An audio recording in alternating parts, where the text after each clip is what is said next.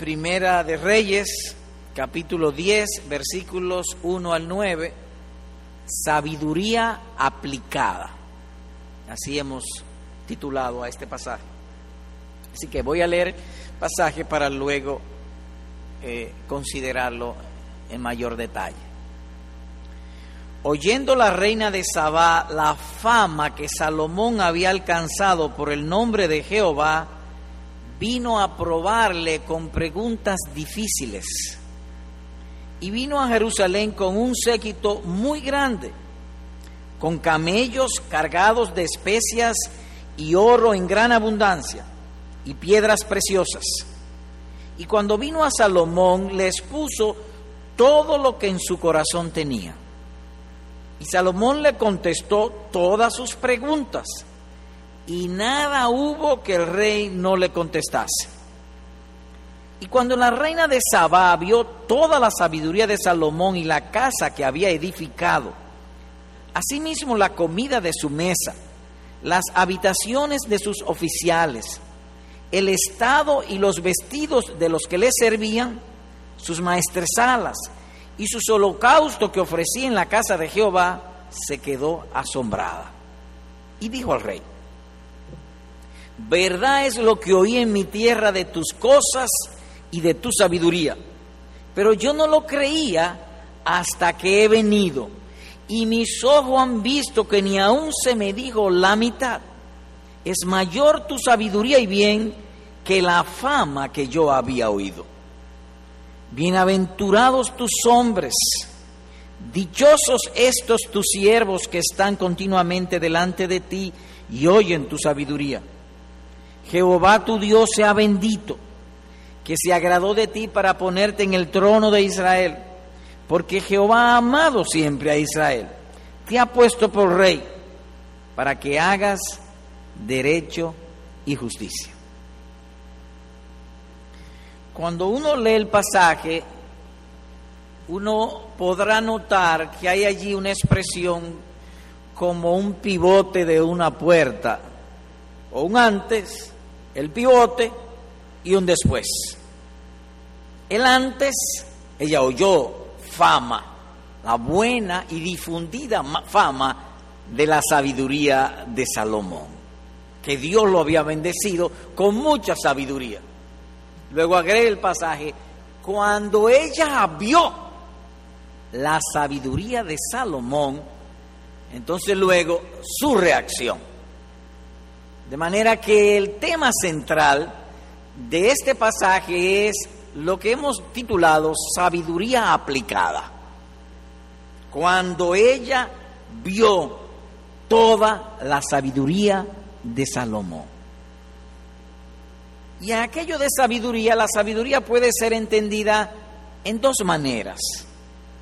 Por un lado, se llama sabio cuando una persona sea diestra o excelente en su profesión.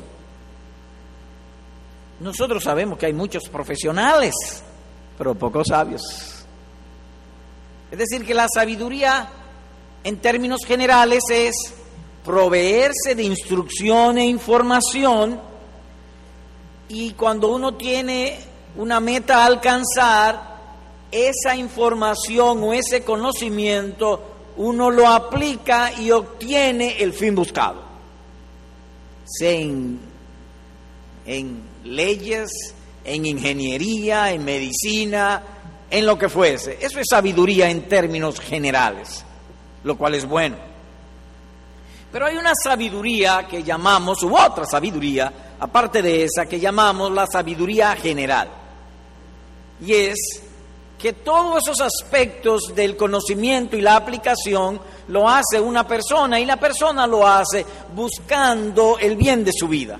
Por lo tanto, hay una sabiduría que es sobre todas cómo vivir bien.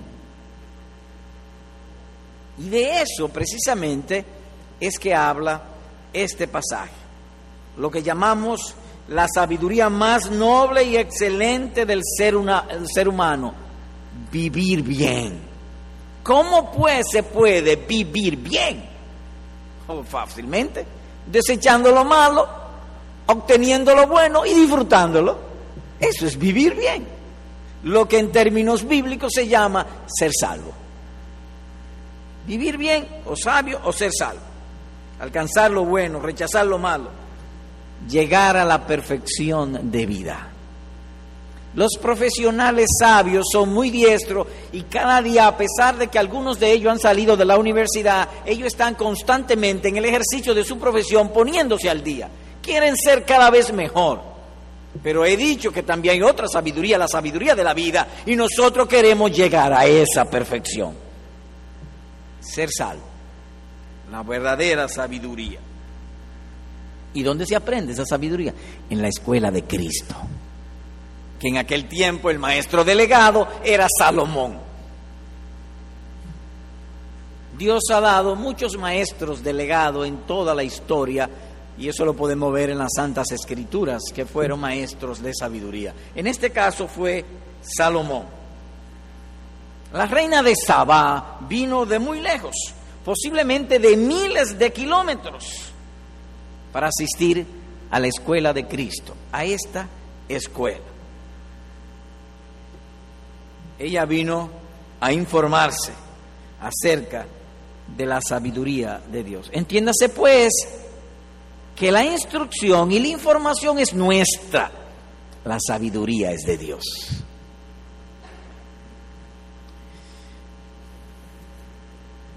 Por propio esfuerzo, por así decirlo, yo puedo instruirme, informarme, pero aplicar esos conocimientos en el momento preciso y obtener el bien buscado, eso es de Dios.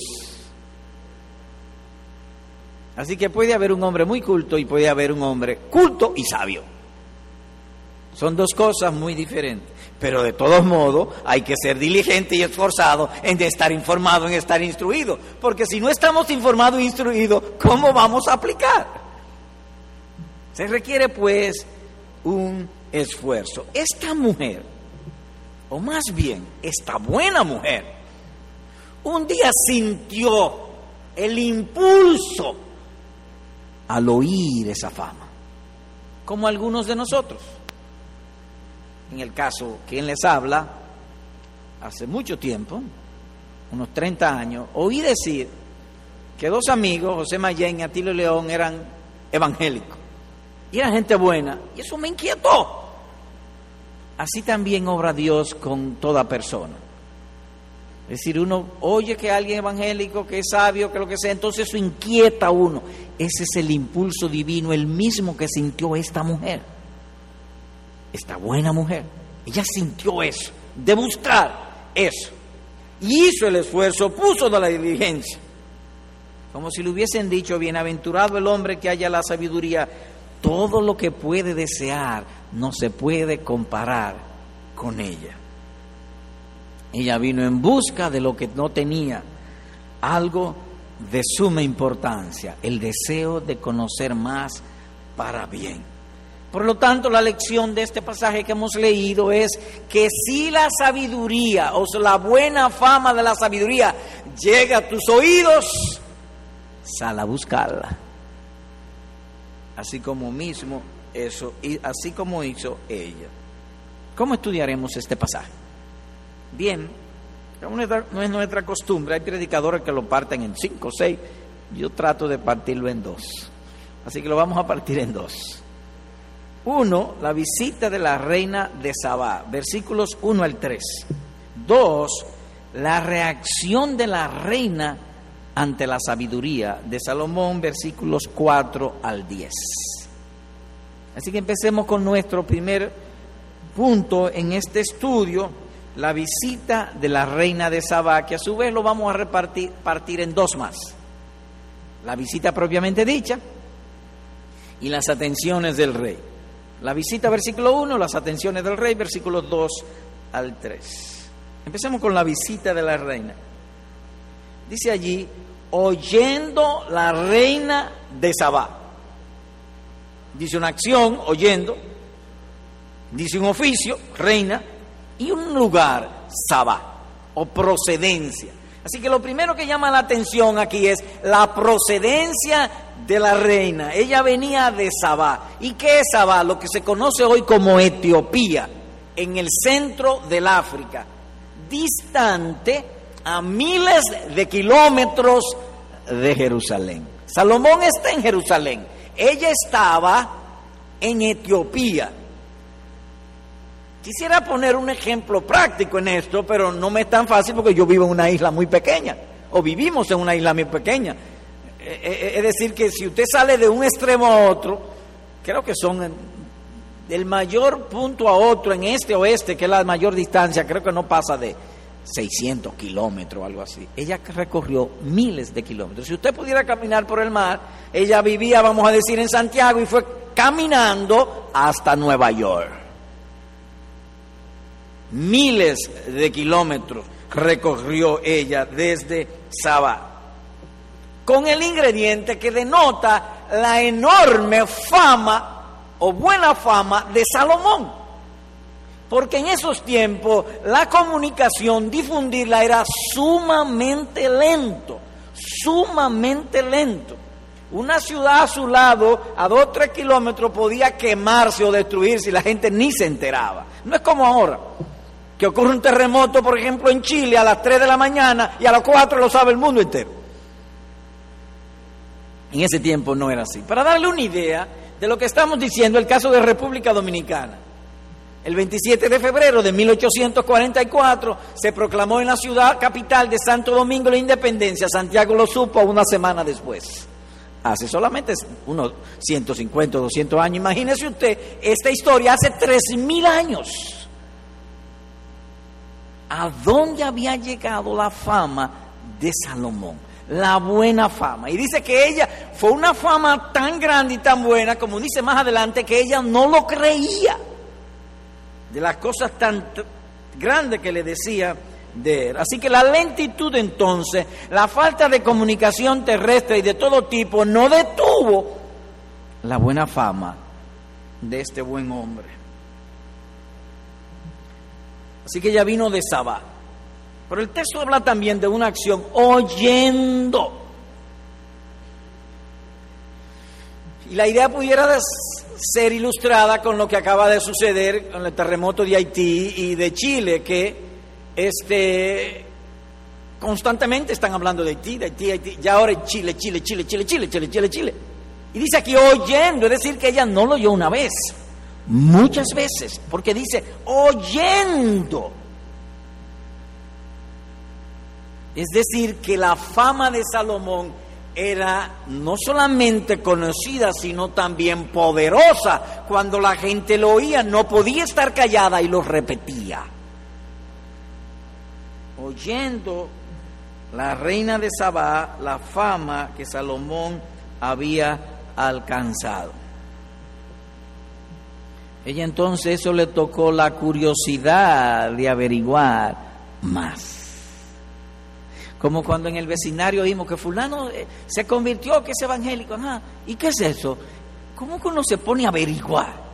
Tú sabes que fulano, que estudiamos juntos en la escuela y ahora es evangélico. Ah, ¿y qué es eso? Ella se puso a averiguar. De modo que el origen en todo esto es curiosidad. Hay curiosidad buena. Esta fue buena.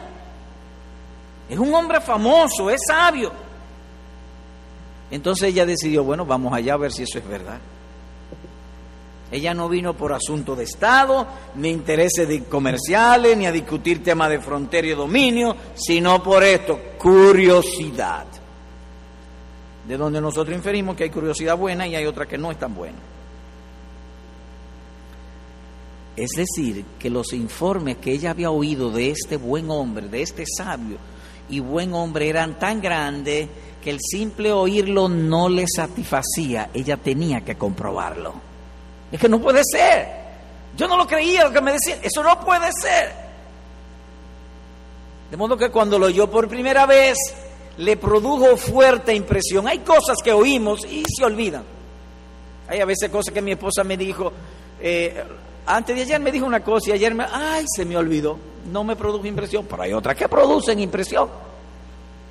Esto en ella produjo impresión. Además denota que ella tenía buenos afectos para el cultivo del intelecto. Hay mujeres que les gusta la lectura. que quiere ser instruida, conocer más, enterarse. Esta era de esa clase. Y tenía además interés de ampliarla. Porque hay personas, por lo menos yo tuve compañeros de estudio, llegamos a la universidad y después de ahí no leen más. Pero ella no, ella quería ampliarla. Vino para recibir instrucción o sabiduría, mejorar la suya, entendiendo que eso habría de ayudarle a ser mejor persona, mejor gobernante, mejor reina. En otras palabras, hizo los esfuerzos del lugar para mejorar sus conocimientos.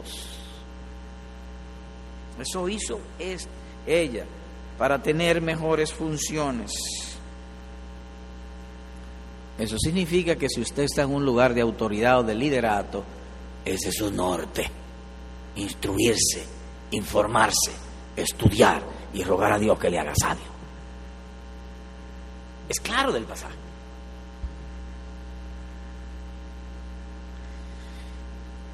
El relato también da a entender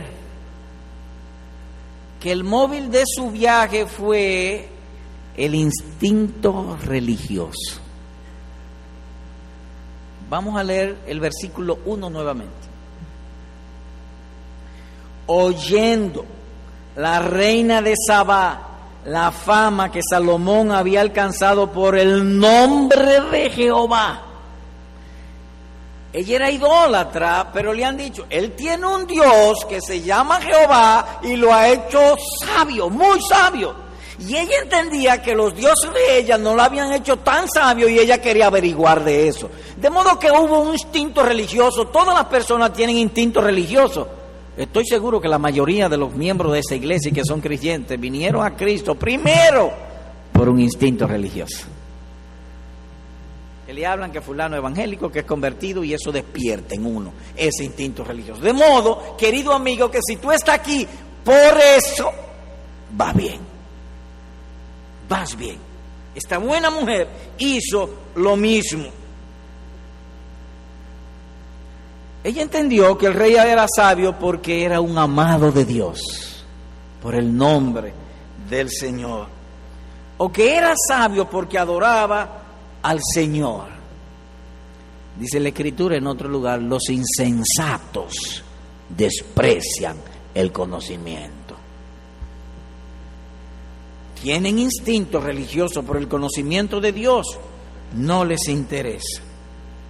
El pasaje también da a entender el valor que ella daba a la sabiduría. Versículo 2 y vino a Jerusalén con un séquito muy grande, posiblemente tres jets, repleto de gente. Sí, porque dice camellos cargados de especias y oro en gran abundancia y piedra preciosa.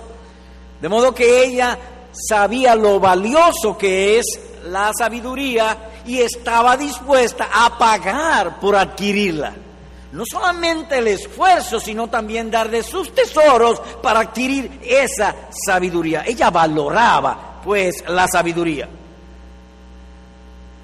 Trajo un cargamento para sus gastos y recompensar posiblemente, como así hizo, a Salomón. Ser sabio requiere esfuerzo y empeño. Los que aman la comodidad o están inclinados a la pereza, no se toparán ni abrazarán nunca la sabiduría. Podrán ser diestros en sus profesiones, en sus carreras, en sus actividades, pero no para sus almas. La sabiduría requiere esfuerzo, diligencia y hasta costo comprar libros, instruirse, adiestrarse, tener disciplina para ponerse a estudiar. Eso requiere esfuerzo. Jugar dominó es fácil, pero ponerse a leer es más difícil. Notamos también las atenciones que Salomón le dispensó. Y esto se deja notar, primero, el trasfondo cultural. en, el oriente la mujer, y vemos en ciertos pasajes de, de, la, de, la, Biblia y de la historia, la mujer era relegada a un lado. La mujer debía ocuparse solamente de asuntos domésticos. Cuando ella vino donde Salomón, no se registra que Salomón le dijera, ¿y qué hace una mujer aquí? Vete para tu casa, vete a atender tu, tu marido, tus hijos. No, no, no, él no le dijo nada de eso. Al punto de que ella se sintió abierta de expresarse. Es decir, que Salomón fue tierno, amable, cortés con ella. Yo no sé si a usted le ha pasado, eh, creo que sí, que a veces uno va a cierta casa o visita a cierta persona y uno nota el truño en la cara de la gente. ¿Y qué es lo que es un truño? Disgusto. Usted le pregunta, ajá, ¿y desde cuándo tú vives aquí? Hace tres años. Pero cuando es amable, no, yo hace tres años viví aquí, mira, yo viví en tal sitio ahora. Uno nota como que quieren conversar con uno, pero hay veces que no. ¿Y cómo tú te llamas? Juan. ¿Y cuál es tu apellido? Martínez. ¿Y cuál es esta cosa? No, pero no notamos eso aquí. Ella fue abierta. ¿Y por qué fue abierta? Lo cual está implícito la amabilidad, la ternura y la apertura de Salomón con ella. No le censuró por ser una mujer con un trasfondo cultural en el cual la mujer era menospreciada. Eso hizo que se le abriera el espíritu. Versículo 2. Y vino a Jerusalén con un séquito muy grande, con camellos cargados de especia y oro en gran abundancia y piedras preciosas. Y cuando vino a Salomón, les puso todo lo que en su corazón tenía. Y dice el versículo 1 al final que vino a probarle. Es decir, ya vino, eh, será verdad lo que me dicen de este hombre, ya vino a probarle. Y Salomón fue tierno, abierto, ella hizo tanta pregunta que hizo y él no tuvo temor de eso. Se mostró humildemente. Ella pues se sintió en libertad de exponer sus ideas, no se refrenó de cuestionar al rey, ella actuó como si estuviese hablando con uno de sus sirvientes, uno de sus empleados, uno de sus súbditos. Vio a Salomón como un siervo de parte de Dios para responderle sus preguntas y ella habló abiertamente. Se sintió como en su propio reino. Y dice el verso 3, y Salomón le contestó todas sus preguntas y nada hubo que el rey no le contestase. Y la Biblia habla que no ha habido un hombre más sabio que Salomón. Si es de física, no había quien se lo ganara. De química, de zoología, de botánica, de todo él sabía. Nada más hay que leer sus escritos. Hasta de hidráulica sabía. Hace cosa de 200 años que se conoció el ciclo hídrico. Es decir, que fue una ley que todas las aguas se evaporan, vuelven a las montañas, se condensan y hay un ciclo. Ya él lo sabía. Ya Salomón lo sabía. Si usted lee Eclesiastes 1 va a encontrar eso. Y el movimiento de los aires, ya él lo sabía también. No lo sabía como ahora tan depurado lo sabían, pero lo sabía. Y él le contestó todas sus preguntas. Entiéndase que la lógica y la razón de ella quedó satisfecha. Y no hay que ir muy lejos para ilustrar esto. Hay veces que aquí en la, en la escuela dominical hacen una pregunta y uno le responde. Y uno le dice a la persona, ¿eso responde? Sí. La lógica y la razón no quedó satisfecha. ¿Es así o no? Sí, así mismo. Pero dice que ella quedó satisfecha. No hubo nada que el rey no le contestase. El rey hizo fácil lo que a ella le hubiese costado mucho esfuerzo y trabajo. Y este ha de ser, amados hermanos, el espíritu de los cristianos, facilitar la vida de los demás. Ese es el espíritu nuestro. Y Dios nos ayude a procesar eso adecuadamente porque hay gente que son impertinentes. Y cuando te preguntan, a ti te da como una amargura. No, que no sea la amargura lo que te controle, sino la voluntad de Cristo. Facilitémosle la vida a los demás. con amabilidad, con ternura. Y no lo digo porque yo sea un maestro en esto, simplemente porque nos reunimos a aprender de Dios, no del predicador.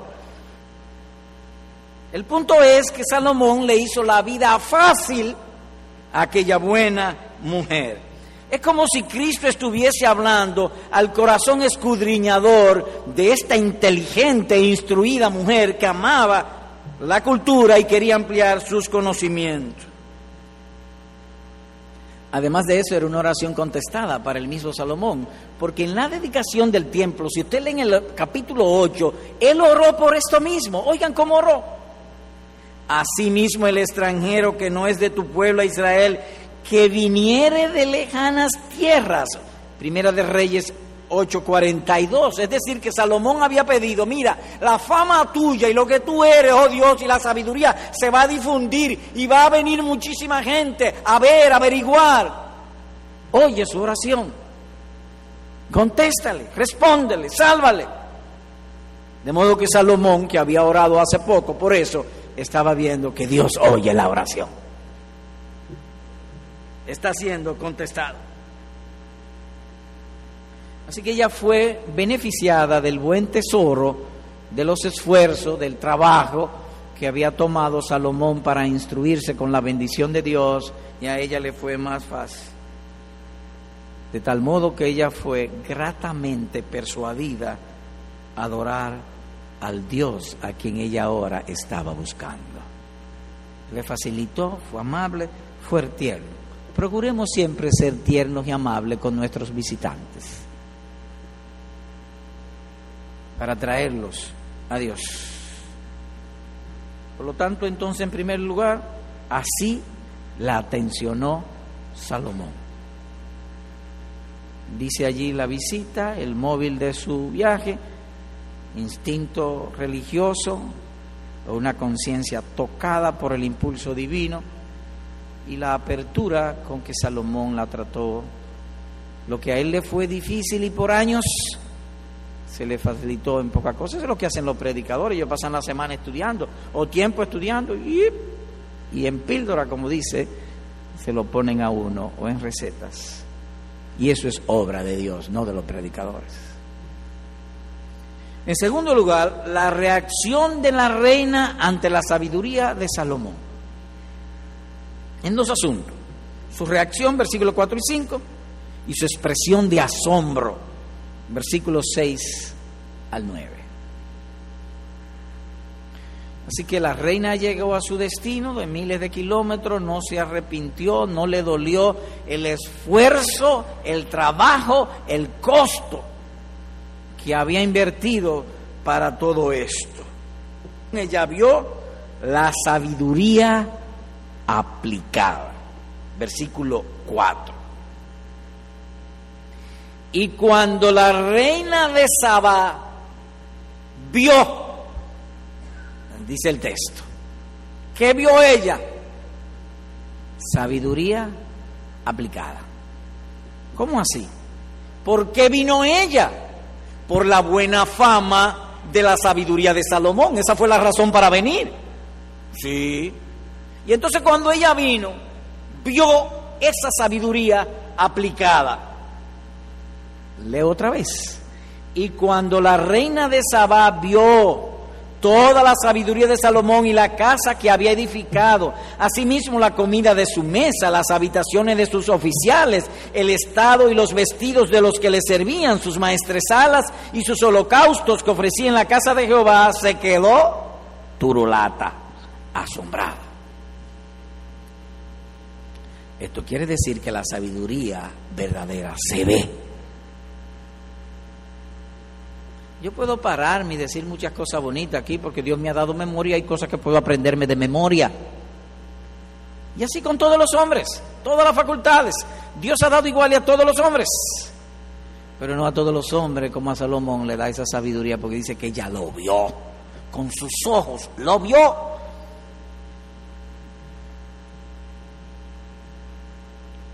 Es una obra que Dios hace. Hay gente que, ha, y para la gloria de Dios lo digo, y para destacar su misericordia.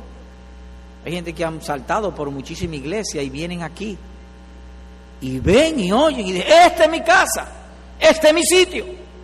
¿Quién lo hizo? Bueno, Dios, porque Dios fue que le puso el deseo de venir, no ninguno de nosotros. Y estamos persuadidos que esto es casa de salvación y puerta del cielo, la iglesia de Jesucristo. El escritor menciona varias cosas por lo cual ella vio la sabiduría aplicada. La casa que había edificado, dice. Él edificó una casa. Y cuando ella vio eso, dice, wow. Es como cuando, no sé si a usted le pasa, la primera vez que uno fue a Nueva York, los que han tenido la dicha de ver, y ve para arriba y cómo hicieron este edificio. Y parece que se va a caer, porque uno se pone abajo y se ve como inclinado, como si se fuera a caer. Pero no se cae. Eso es la vista de uno. Pero uno queda de lado, impresionado. Cuando ella vio la casa, dijo, ¿y qué hombre es este? Los dioses, hubiese ya pensado, están con él, o el Dios verdadero está con él. Asimismo, la comida de su mesa. Hay que suponer, y para nosotros no sería difícil, cómo come la gente en el centro del África y cómo come estas personas. Imaginemos pues una persona, es simple para ilustrar, viene del centro del África, el plato bien puesto, la servilleta, el tenedor de un lado, el cuchara de otro, la cucharita para el postre, el, el platico para la ensalada. ¡Wow! ¿Y qué hombre es este? cuando eso no se veía, porque ahora eso es corriente. Uno lo aprende en libre, esa cosa, pero él nunca había visto eso. Salomón lo hizo por sabiduría. Él observó y él aplicaba el concepto de Dios, cómo debe uno comer, cómo debe ser la comida, cómo ponerla. Quizá ellos estamos acostumbrados que el dulce se come primero. No, no, el dulce se come después, como hacía David.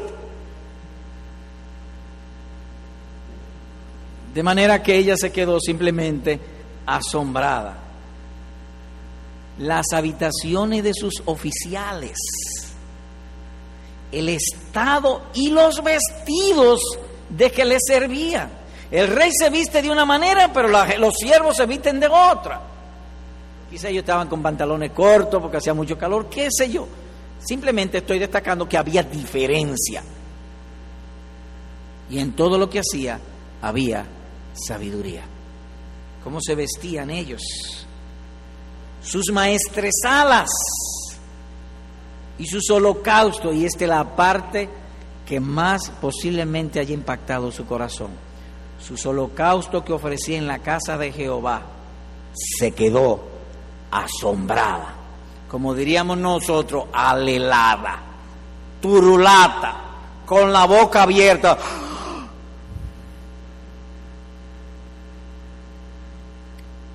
Dios había puesto bendición en Salomón y ahora era un testimonio de la obra del Señor Jesucristo.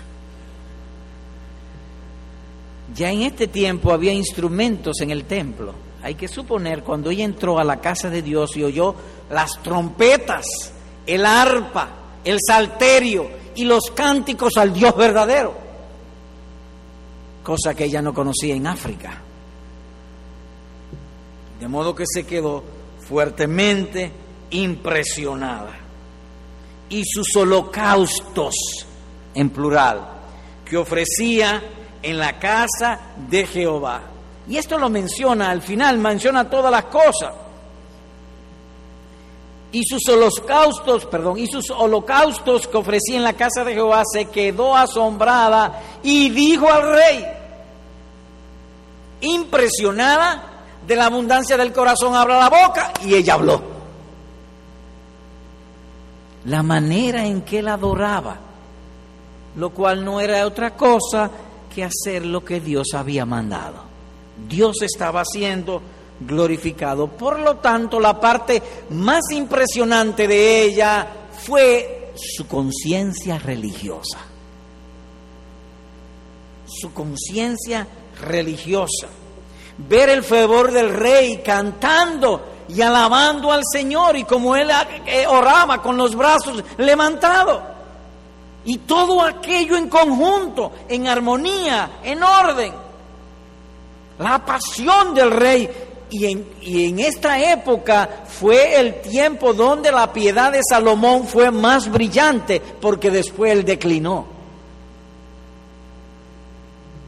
De manera que ella vino, como pudiera decirse, en la época dorada de la santidad y la piedad de Salomón.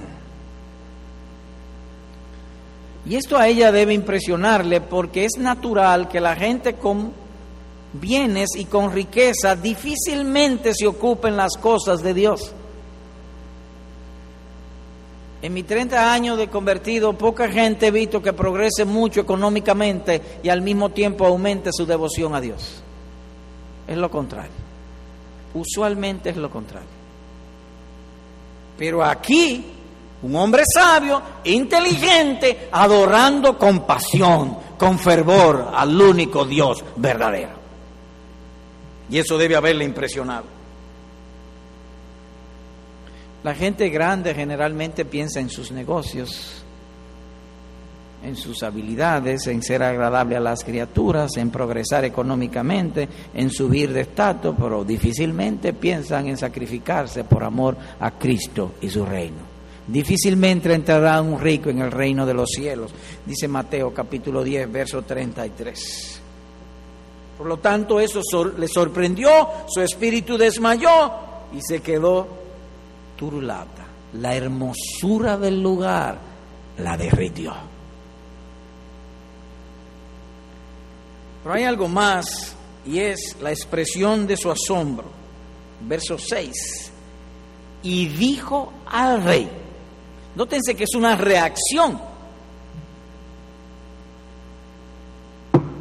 Toqué el púlpito y la reacción fue el sonido. Ella vio y reaccionó. Hay buenas reacciones. En el caso de ella fue buena. Verdad es lo que oí en mi tierra de tus cosas y de tu sabiduría. Pero yo no lo creía. Yo no lo creía, dijo ella. Hasta que he venido.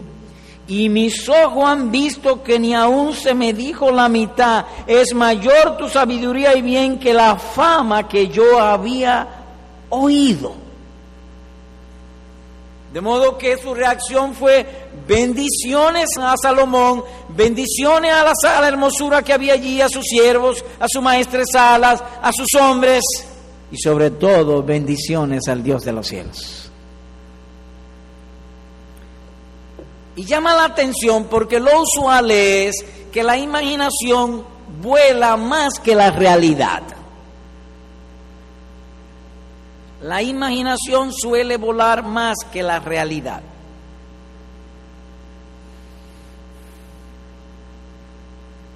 El día pasado hablaba con alguien, vi una foto de Alaska. ¡Wow! ¡Qué belleza esa foto! Pero cuando uno va a Alaska no la ve. Él fue fotógrafo que la vio. Y él la plasmó en un papel, pero cuando uno va, no la ve. Así con los paisajes, la playa y cosas, uno y hablan de Nueva York y cuando uno va allá no lo ve. Así son las cosas de la criatura, generalmente producen frustración, pero en ella no. Su imaginación se quedó corta de lo que le habían dicho. Oh, amados hermanos, consolemos nuestros corazones porque así será el día cuando Cristo regrese en gloria.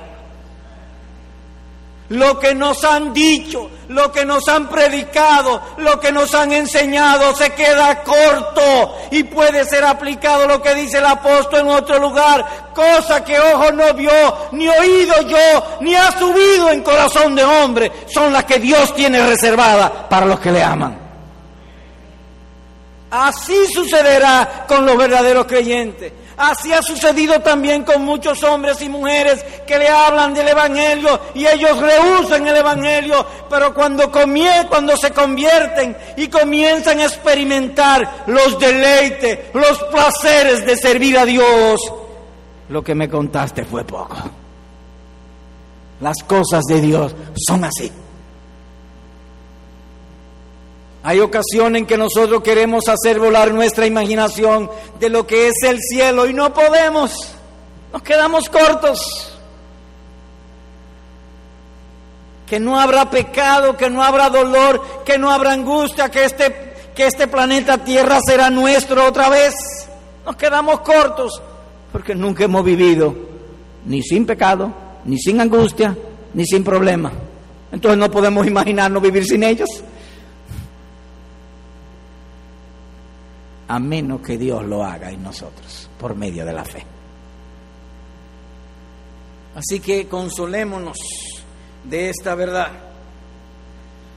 Y quiera ser el caso también de que algunos que estén aquí, que se imaginan el Evangelio, ah, es una religión, ah, fulano tiene esa religión, a mí me gustan las religiones, sí, pero aquí no estamos hablando de religiones, aquí estamos hablando de deleitarnos en Dios.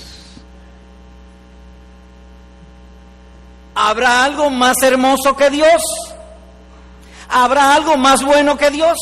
¿Habrá algo más deleitoso que Dios? ¿Habrá algo más puro que Dios? ¿Habrá algo más permanente que Dios? Pues ese es el Evangelio. Dios. Eso es lo que se nos ha prometido. Cristo en el creyente, la esperanza de gloria. Como le pasó a esta buena mujer.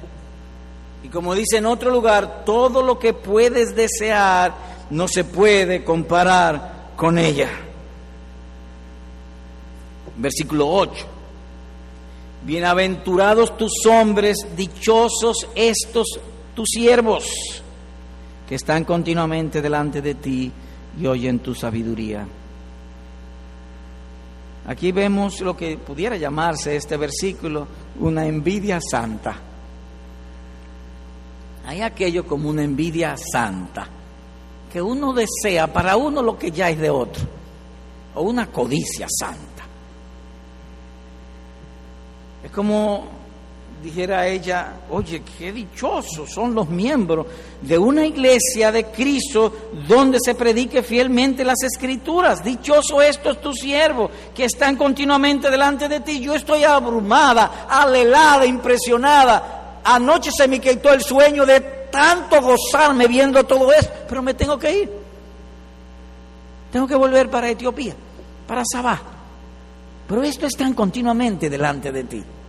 Y si eso es gente que están delante de otro hombre como Salomón, ¿qué será estar delante de Dios por toda la eternidad? Aleluya, gloria a Dios.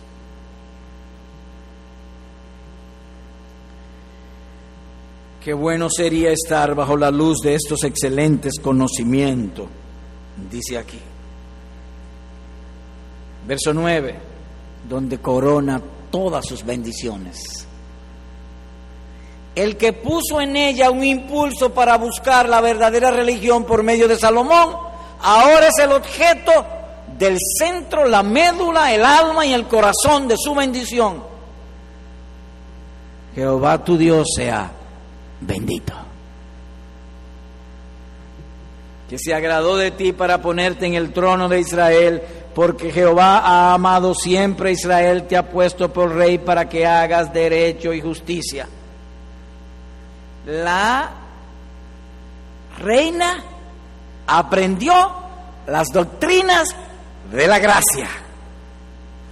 Salomón, tú no eres sabio por tu esfuerzo, Dios te ha hecho sabio.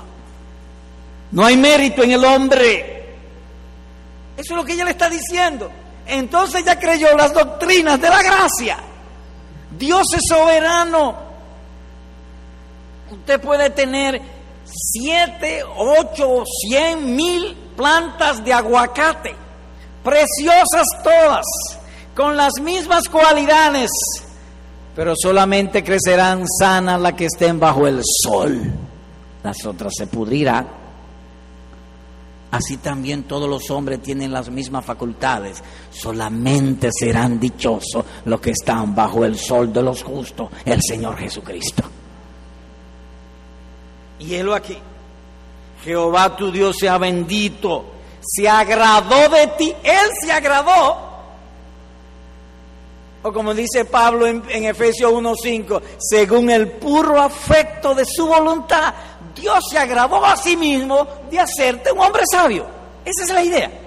O lo que llamamos las doctrinas de la gracia. y se agradó de ti para ponerte, Él fue que te puso. Salomón se lo hizo saber. Salomón era un predicador fiel de las doctrinas de la gracia y se lo hizo saber a ella. Ella entonces está reaccionando de lo que ha aprendido, de lo que él le enseñó. Dios se agradó en hacerlo. Dios es soberano. Y ella dice la razón, porque Jehová ha amado siempre su iglesia. En otras palabras, la iglesia en aquel tiempo, Israel. Él te ha puesto por rey. Ahora bien, ¿para qué? Preguntémosle al texto, ¿para qué? Para que hagas derecho y justicia. Nuestros políticos debieran aprender de esto. Cuando uno está en una posición de liderato o de gobierno, no es para disfrutar los privilegios y los placeres del puesto, y quizás sea, es sobre todo para hacer derecho y justicia. ahí. Tú has brillado y tú brillas porque has sido fiel a Dios. Dios te puso y has sido fiel para que hagas derecho y justicia. Reitero pues que los hombres que se encuentran en posiciones de privilegio y poder tienen como prioridad el deber y la honra del cargo más que los placeres, disfrutes y privilegios de su alto empleo. Y ella atribuyó la fama de Salomón a que él había hecho o hacía derecho y justicia.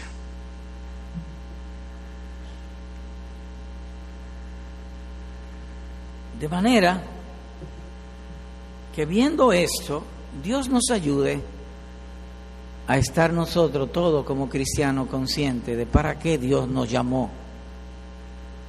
Como algunos enseñan por ahí que Dios nos llamó para la prosperidad. No, no, no.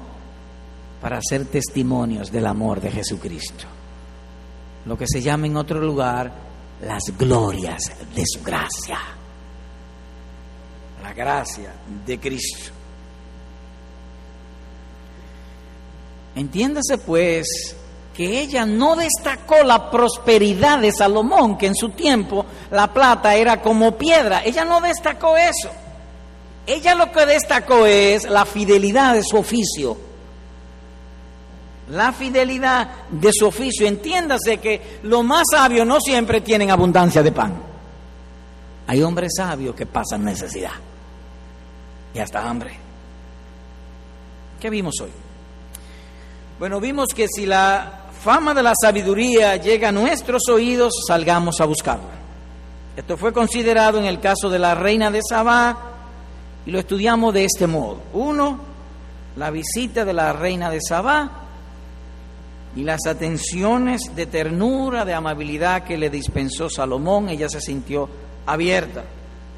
Luego la reacción de la reina ante la sabiduría vio la sabiduría de Salomón, lo expresó en asombro, lo bendijo a él, bendijo a las personas que estaban al lado de él, bendijo sus enseñanzas y sobre todo bendijo a Dios.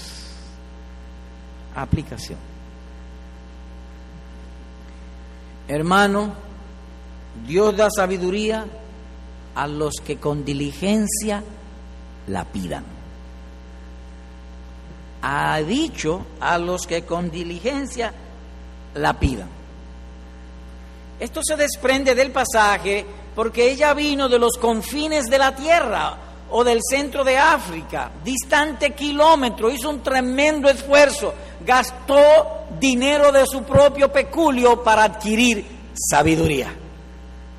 Es decir, que ella se benefició de ser instruida, pero ella fue diligente. Por lo tanto, cuando pidamos a Dios, que ha dicho que pidamos sabiduría, que Él la da sin reproche, no olvidemos ponerle, como se suele decir en nuestra cultura, patitas a la oración. Es decir, que haya una acción, un esfuerzo, una diligencia por eso. ¿Quieres tú ser sabio? Tú lees libros cristianos, tú lees tu Biblia. Trata de, ser una persona instruida quizá ni se acuerde el último libro que tuvo en las manos. Que no sea nuestro caso ese. Que no sea tu caso. Cuando Salomón fue un muchacho, un jovencito, le, ustedes saben que el reino era por herencia. Le tocó reinar en Jerusalén siendo un joven. Lo primero que pidió fue sabiduría. Señor, este es un pueblo grande, complejo, aquí hay gente de todos los tipos y colores, todo el mundo quiere una cosa diferente. Yo no podré gobernar este, este pueblo a menos que tú me des sabiduría.